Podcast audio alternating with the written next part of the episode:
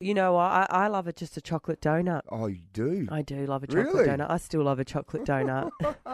I can't drive past the uh, O'Connell Street Bakery without stopping to get a chocolate donut. Yeah, you do. That's your Friday special, isn't it? Tuesday, Chocolate Friday, donut. Yeah, Exactly. today. um, do you know there are some places when you're just cruising past and you know you shouldn't, but you do? Yes. Um, yesterday, I was in the city and I was actually on foot, wasn't in the car. Yeah. But I went and had a salad, right, from one of those salad bars, and I thought, oh, I'm going to do the healthy alternative, Yep. right? Did all of it. I ate in the salad, really, and it was essentially a bowl of leaves, did not fill a hole.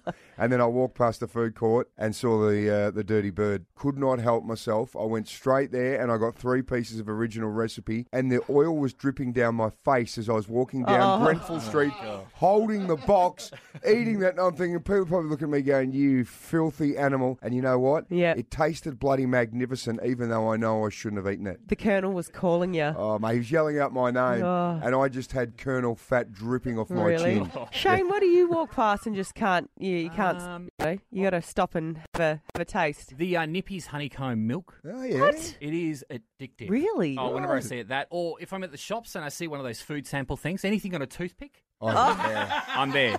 I think about Yes. four or five. yeah. They're the best. Hey, just sneak around the corner here to Romeo's Foodland. Oh, a little bit of cabanossi on a toothpick. That'll start your morning well. Gee whiz. Aaron Phillips and Soda in the morning. oh Adelaide's number one breakfast show. Mix 102.3.